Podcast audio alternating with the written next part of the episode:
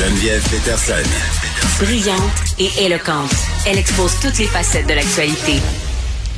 Moi, on parle à un proche qui a été radicalisé par le mouvement anti-mesures sanitaires attaché au convoi de la liberté? On en discute avec un ex-complotiste qui a réussi à s'en sortir. Olivier Simard est avec nous. Salut, Olivier. Salut, ça va? Ben oui, écoute, on s'était parlé, euh, je pense que c'était en janvier euh, 2021, de ta sortie du mouvement. Euh, Quenon, tu as été là-dedans quand même pendant quelques mois, voire même quelques années, je pense, si mon souvenir est bon. Euh, oui, oui. Bon, et, depuis ce temps-là, bon, on a envie de se dire qu'il y a beaucoup de d'eau qui a coulé sous le pont hein, du de la radicalisation au Québec. Euh, là, est-ce que toi, tu suis tout ce qui se passe à Ottawa, les mouvements anti-mesures euh, sanitaires, ou tu préfères te tenir loin de tout ça? Euh, je suis ça de très proche. Ah oui, hein? très proche, très proche, oui, parce que parce que c'est un sujet auquel j'ai été sensible, dont je suis encore mm. sensible, mais différemment, dans le sens que comment je pourrais dire ça? Dans le sens que je, je, je, je le vois pas d'une manière d'un œil, d'un œil complotiste, mais je le vois d'un autre œil, puis je me, je me, je me mets à la place euh, du monde qui sont là-bas, puis je les comprends. Tu as un œil empathique. Est-ce que ça te fait penser ce qu'on voit, ce qu'on entend, les paroles qui sont rapportées, que ce soit dans des vidéos qu'on voit circuler sur les médias sociaux ou dans les journaux, sur les sites de médias? Est-ce que ça te fait penser à la façon dont toi tu voyais le monde quand tu étais dans poigné un peu dans le vortex euh, ce qu'on entend, les commentaires? Euh, ça me fait beaucoup penser euh, à ce que je vivais. Parce que ce que je vois, c'est du monde qui sont renfermés euh, dans une dans une bulle qui, se sont créés, un univers qui, est propre à eux, puis le monde euh, le monde autour d'eux avec lesquels ils partagent ces croyances-là. Est-ce que parce que c'est difficile pour nous là qui sommes pas là-dedans de comprendre que des personnes peuvent être rendues tellement loin dans ces systèmes-là de croyances qui voient plus clair entre guillemets là. Euh, tu sais, je, vais donner l'exemple euh, de ce qui s'est passé avec le journaliste euh, Raymond Fillon. Tu as dû certainement voir passer ça. Il s'est fait bousculer en direct, Olivier. Et là, euh, l'homme qui l'a poussé a fait une sortie sur les médias sociaux, Danny euh, Genova, qui l'a retiré ensuite. Là. Mais quand même, ce qui ressort de cette publication-là, c'est qu'il a perdu le contrôle qui a poussé le journaliste parce que selon lui, les, les médias, euh, et en particulier TVA, euh, détruisent la vie des gens, font de la désinformation, ignorent par exemple qu'une madame est morte pendant euh, bon le siège d'Ottawa, ce qui est complètement faux. Là, je le dis, c'est difficile, mettons juste pour moi puis pour bien du monde qui nous écoute, de comprendre comment t'en arrives là. Euh, je crois euh, que la santé mentale, il y en est pour une grosse part. Ah euh, la pandémie nous a vraiment pas aidé de ce côté-là. ces gens-là, plus leur santé mentale se détériore, plus ils sont, plus, plus ils sont, ils sont susceptibles de, de tomber dans dans ces dans ces croyances-là. ils sont ils sont vulnérables de plus en plus.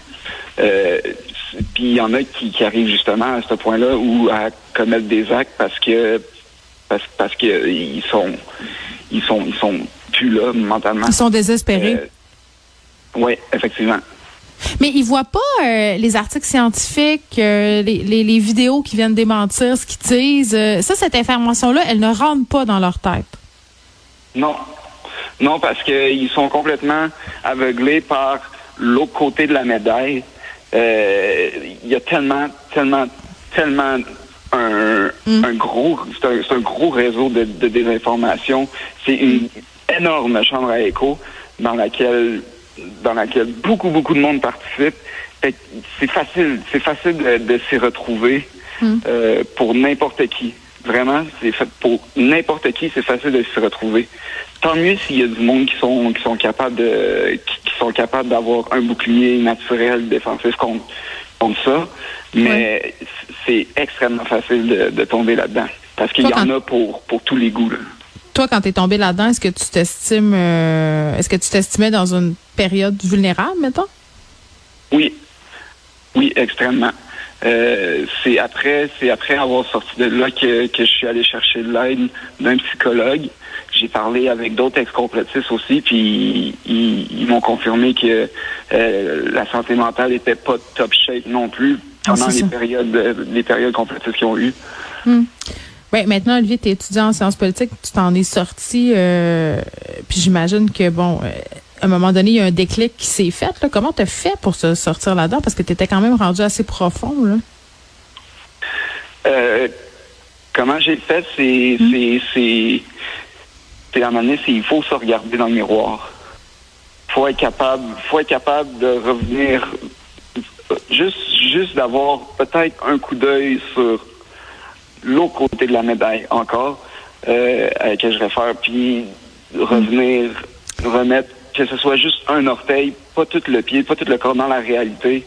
Oui, mais si tu es entouré juste de monde, mais si tu t'es entouré juste de monde qui pense comme toi, quand tu te regardes dans le miroir, tu, tu le vois pas. Si tout le monde autour de toi cautionne ton délire.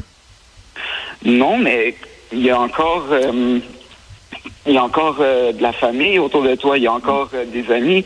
Tu sais, peut-être que personnellement, tu penses pas à, ce monde-là, mais ces personnes-là vont, vont penser à toi souvent.